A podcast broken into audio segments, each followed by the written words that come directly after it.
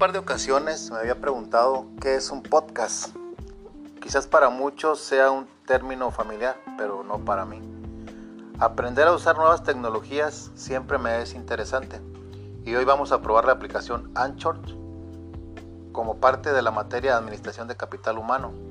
Y no solo voy a aprender qué es un podcast, sino que voy a realizar uno. Resumen de los 7 hábitos de personas altamente efectivas. Esta obra fue escrita por el doctor Stephen Covey y consta de cuatro capítulos, los cuales son 1. Paradigmas y principios 2. Victoria privada 3. Victoria pública 4. Renovación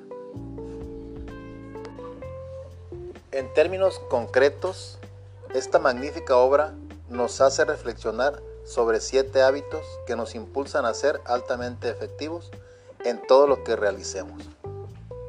En palabras del autor, en primer lugar tenemos siempre que ser proactivos, el cual nos da el hábito de sentido de responsabilidad y por ende nos permite ser libres. En segundo lugar, empezar con un fin en mente. Esto describe un hábito de liderazgo personal que le da sentido a la vida. Como tercer punto, establecer primero lo primero. Crear el hábito de la administración personal y siempre priorizar lo importante contra lo urgente. 4. Pensar en ganar, ganar o hábito en beneficio mutuo o todo sea en bien común. 5. Procurar primero comprender y luego ser comprendido. Esto se traduce a el hábito de la comunicación efectiva o el respeto a la convivencia. 6.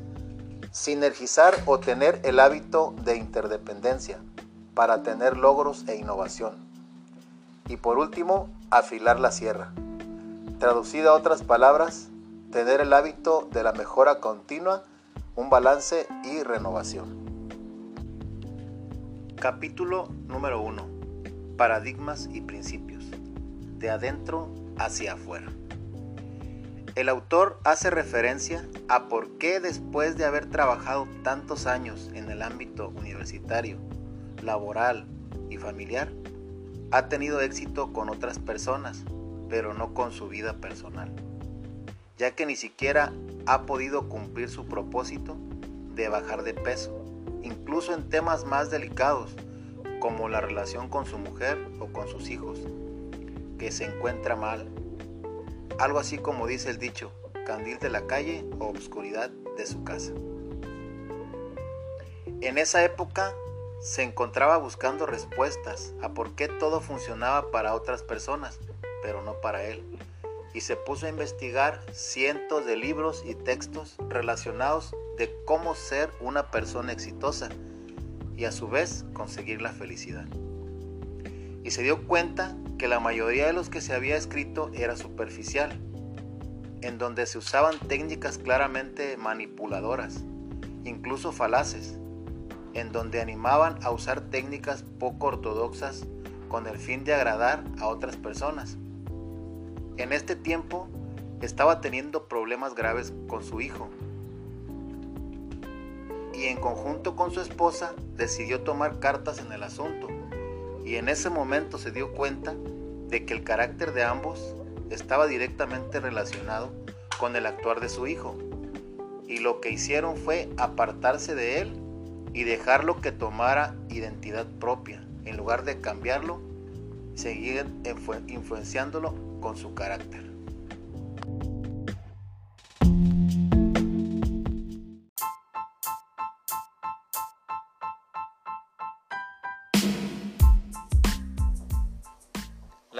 Perspectiva en los retratos. Cambio de paradigmas.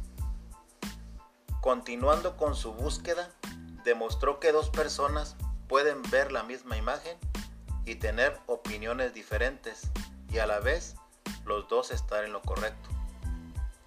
Utilizó un par de retratos en donde en una imagen se mostraba una figura sombreada y en la otra imagen se mostraba el mismo retrato, pero con sombras menos expresivas y más tenues. Se los mostró a dos personas y el, uno de ellos vio a una mujer joven y bella y elegante y el otro a una anciana de unos 80 años. ¿Cómo pasaba esto? Si los dos retratos eran de la misma persona. Simplemente que uno tenía una perspectiva y el otro otra. Esto nos lleva a pensar que somos influenciados por nuestras experiencias y solemos repetir lo que vemos. Y en algunas ocasiones se usa una frase como siempre lo he hecho así y no le damos la oportunidad a un cambio de paradigmas o a ver y hacer las cosas de una manera diferente. El autor hace hincapié en que si no descubrimos la figura de la persona anciana, regresemos el, la fotografía y nos está influenciando a que lo veamos. Y ya cuando, cuando por primera vez logras ver la, la figura de la anciana, ya cada que volteas a ver el retrato es lo que estás viendo. Entonces sí eh, afecta cuando estás influenciado. Por otra parte, hay un pasaje en el libro donde relata su experiencia en un tren, donde se sube un señor con unas personas, con unos niños, y los niños andan corriendo de aquí para allá y de allá para acá. Y el señor, papá, no les dice nada. Los niños andan haciendo destrozos por las ventanas y corriendo por los vagones. Y el señor no dice nada. Y todos juzgamos. Todos los que van o todos los que iban en el tren estaban juzgando al papá por no decirle nada. Incluso había gente que estaban molestos porque iba incomodando a los, a los demás pasajeros. Entonces una persona le dijo al Señor, ya todo el, ambiente en el tren iba tenso. Y esta persona le dijo, oiga, ¿por qué no, por qué no controla a sus hijos? La persona estaba como oída, el papá de los niños. Entonces le dijo, le contestó el papá, le dijo, lo que pasa es que esos niños acaban de perder a su madre, y yo acabo de perder a mi esposa. Y la verdad ni, yo sé cómo actuar ahorita por lo que estamos pasando y ni ellos tampoco. Y cómo la, el enojo de las personas se, cambió a, un sentimiento de culpa por la perspectiva que tenía la situación. Ya todos sentían o sintieron eh, culpa de haber juzgado a los niños y al papá sin antes saber lo que pasaba.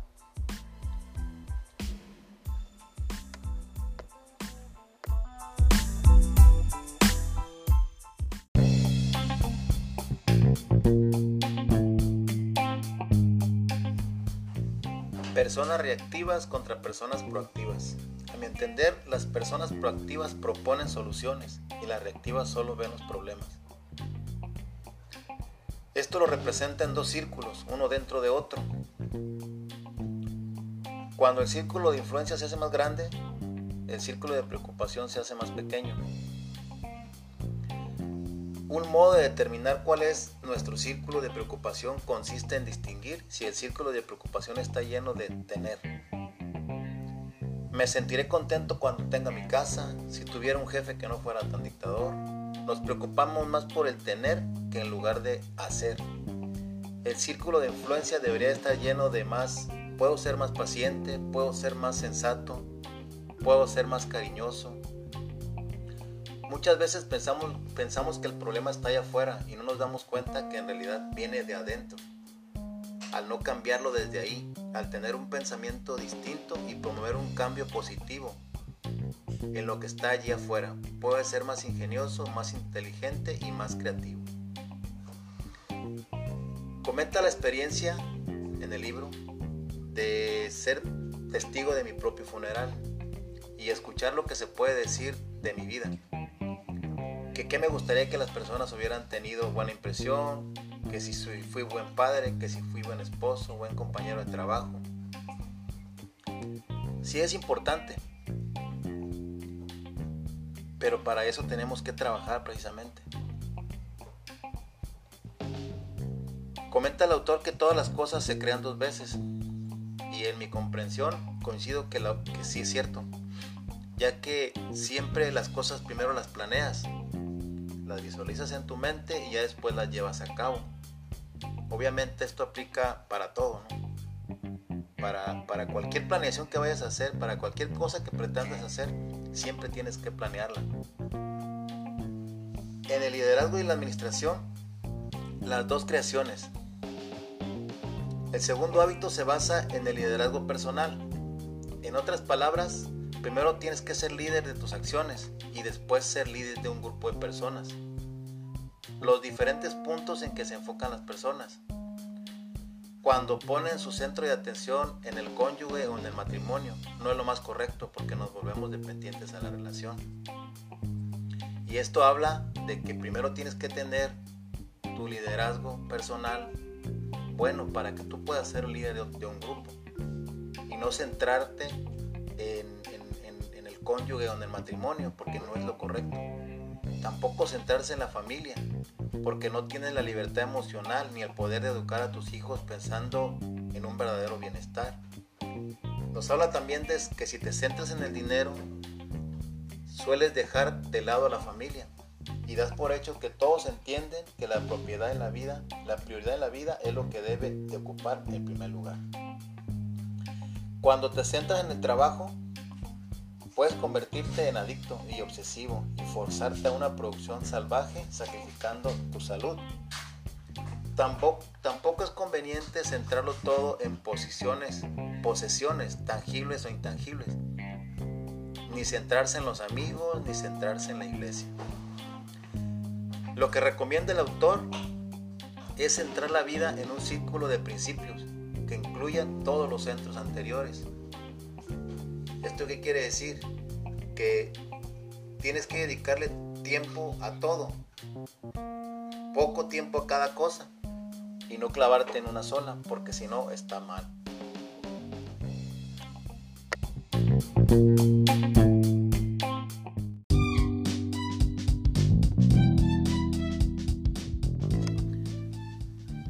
Eh, adentrándonos en el libro nos comparte una experiencia donde se hospedó en hotel y quedó asombrado por el nivel de servicio, en donde la misión la habían escrito los mismos colaboradores y sobre todo que todos estaban comprometidos con dar lo que prometieron.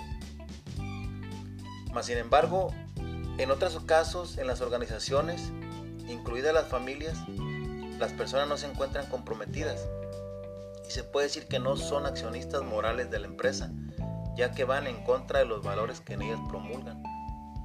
¿Esto qué quiere decir? Que si lo llevas al ámbito laboral, existe la visión y la misión de la empresa, pero muchas veces los colaboradores no están comprometidos por diferentes razones. Y esto lo enfatiza también en la familia, porque dice que hay miembros de la familia que probablemente no estén comprometidos con el bien común. Hace referencia también a diferenciar lo importante y lo urgente y lo importante y lo no urgente. Siempre tienes que tener un plan de acción específico y debes de aprender a delegar. Existen dos tipos de delegación, los recaderos y los encargados. Los recaderos dicen, vaya a buscar esto, vaya a buscar esto otro, haga esto, aquello, avíseme cuando esté hecho. Y los que delegan se centran en los resultados y no en los métodos, en donde se les permite a las personas elegir su método y hacerse responsables de sus resultados. Esto, si nos regresamos a la anécdota del hotel, las personas estaban comprometidas y el liderazgo fue encargado y no de recadero. El encargado les dijo lo que quería y ellos por sus propios medios buscaron dar el resultado. Esto obviamente ligado a la misión y a la visión que tenían como, como empresa. También nos hace referencia a algo que llama la cuenta bancaria emocional. Dice que es lo más importante en el comprender a otra persona. Mantener un compromiso o una promesa es algo de suma importancia. Cuando se dice algo que no se quería decir o un reintegro a una banca emocional, también es bueno disculparse. Esto hace referencia a que muchas veces a los empleados, a los colaboradores, no se les toma en cuenta. Simplemente se ve como si fueran números o robots. Muchas veces el, salario emocional cuenta mucho para, el desempeño de las personas. El cómo estás, cómo te han tratado, ya comiste, la palmada en la espalda. Eso siempre es importante y hace que, la, el, trabajo sea más fácil y más este, la, relación entre, entre, entre los trabajadores sea más buena. También cuando habla de que cuando cometes una, un, error con los, con los compañeros, también uno como, como líder o como, como responsable, tienes que, que disculparte porque si no lo que habías abonado a, a, la banca emocional lo vas a perder. Entonces si ya tienes esa relación en tu trabajo o en tu, o en tu familia, tienes que aceptar y decir, me equivoqué, o no fue amable de mi parte, o fue irrespetuoso. ¿Para qué? Para que, para que esa, esa relación no se pierda, no, no, caiga en, en, en malos entendidos y empiece a tener consecuencias.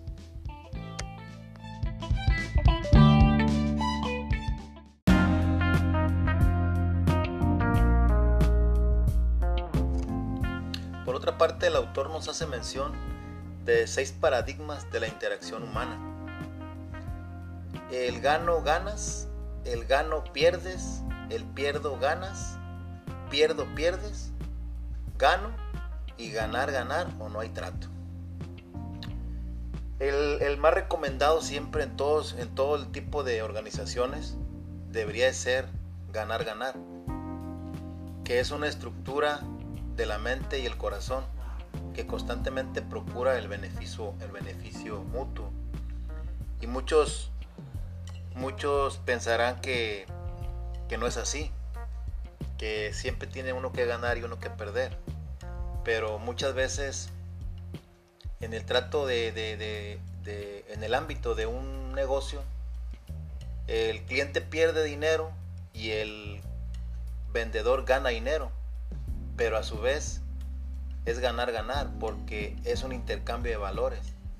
El cliente pierde dinero, pero a su vez gana un producto, o sea, gana. Y el que lo vende pierde el producto, pero gana dinero. Entonces es ganar y ganar. Otro tema que, que menciona es el saber escuchar realmente a las personas, ponerse en los zapatos de otra persona. Siempre que se trate de dar un consejo, primero debes de comprender lo que te están diciendo y luego dar el consejo. Menciona una anécdota del ejemplo del oculista, donde llega una persona y le dice al, oculista que, tiene, que no ve, y el oculista se quita sus lentes y se los da la persona se los pone y pues está peor. Le dice, pero es lo que ocupa son los lentes. Sí, pero primero tiene que hacer un diagnóstico para poderle dar la graduación correcta para que la persona vea. Es lo que a veces si lo traducimos a los negocios o a la familia es lo que no vemos. A veces nada más tomamos decisiones o damos consejos sin hacer un diagnóstico. A esto se refiere que tienes que saber escuchar primero y ponerte en los zapatos de la otra persona para poder dar un consejo. En el ejemplo del oculista no se puede confiar en la prescripción de nadie, a menos que se confíe en el diagnóstico. Habla también de la, de la sinergia, que significa que el todo es más que la suma de sus partes. O sea, todos por, separado pues hacen un conjunto, cada quien eh, hace su fuerza, pero cuando están unidos, eh, todo el conjunto es más fuerte. Esto significa que la suma de sus partes es más fuerte. Eso es este, comunicación con sinergia. Cuando, cuando uno comunica con sinergia, simplemente abres tu mente y abres tu corazón y tus expresiones a nuevas posibilidades, nuevas alternativas y nuevas opciones. Por último, comenta en uno de los, el último hábito que es afilar la sierra. Que esto qué quiere decir, a mi entender, es siempre tomarte un tiempo para, para hacer ejercicio, para estar bien nutrido, para controlar el estrés. Ahí menciona una anécdota de, de una persona que está serruchando un árbol gigante y está bien cansado porque ya tiene seis horas serruchando. Y la persona le dice, ¿por qué no te detienes y le sacas filo a la sierra, a los dientes de la sierra y vas a terminar más pronto? Y la persona le dice, no, tengo que terminar de cortarlo.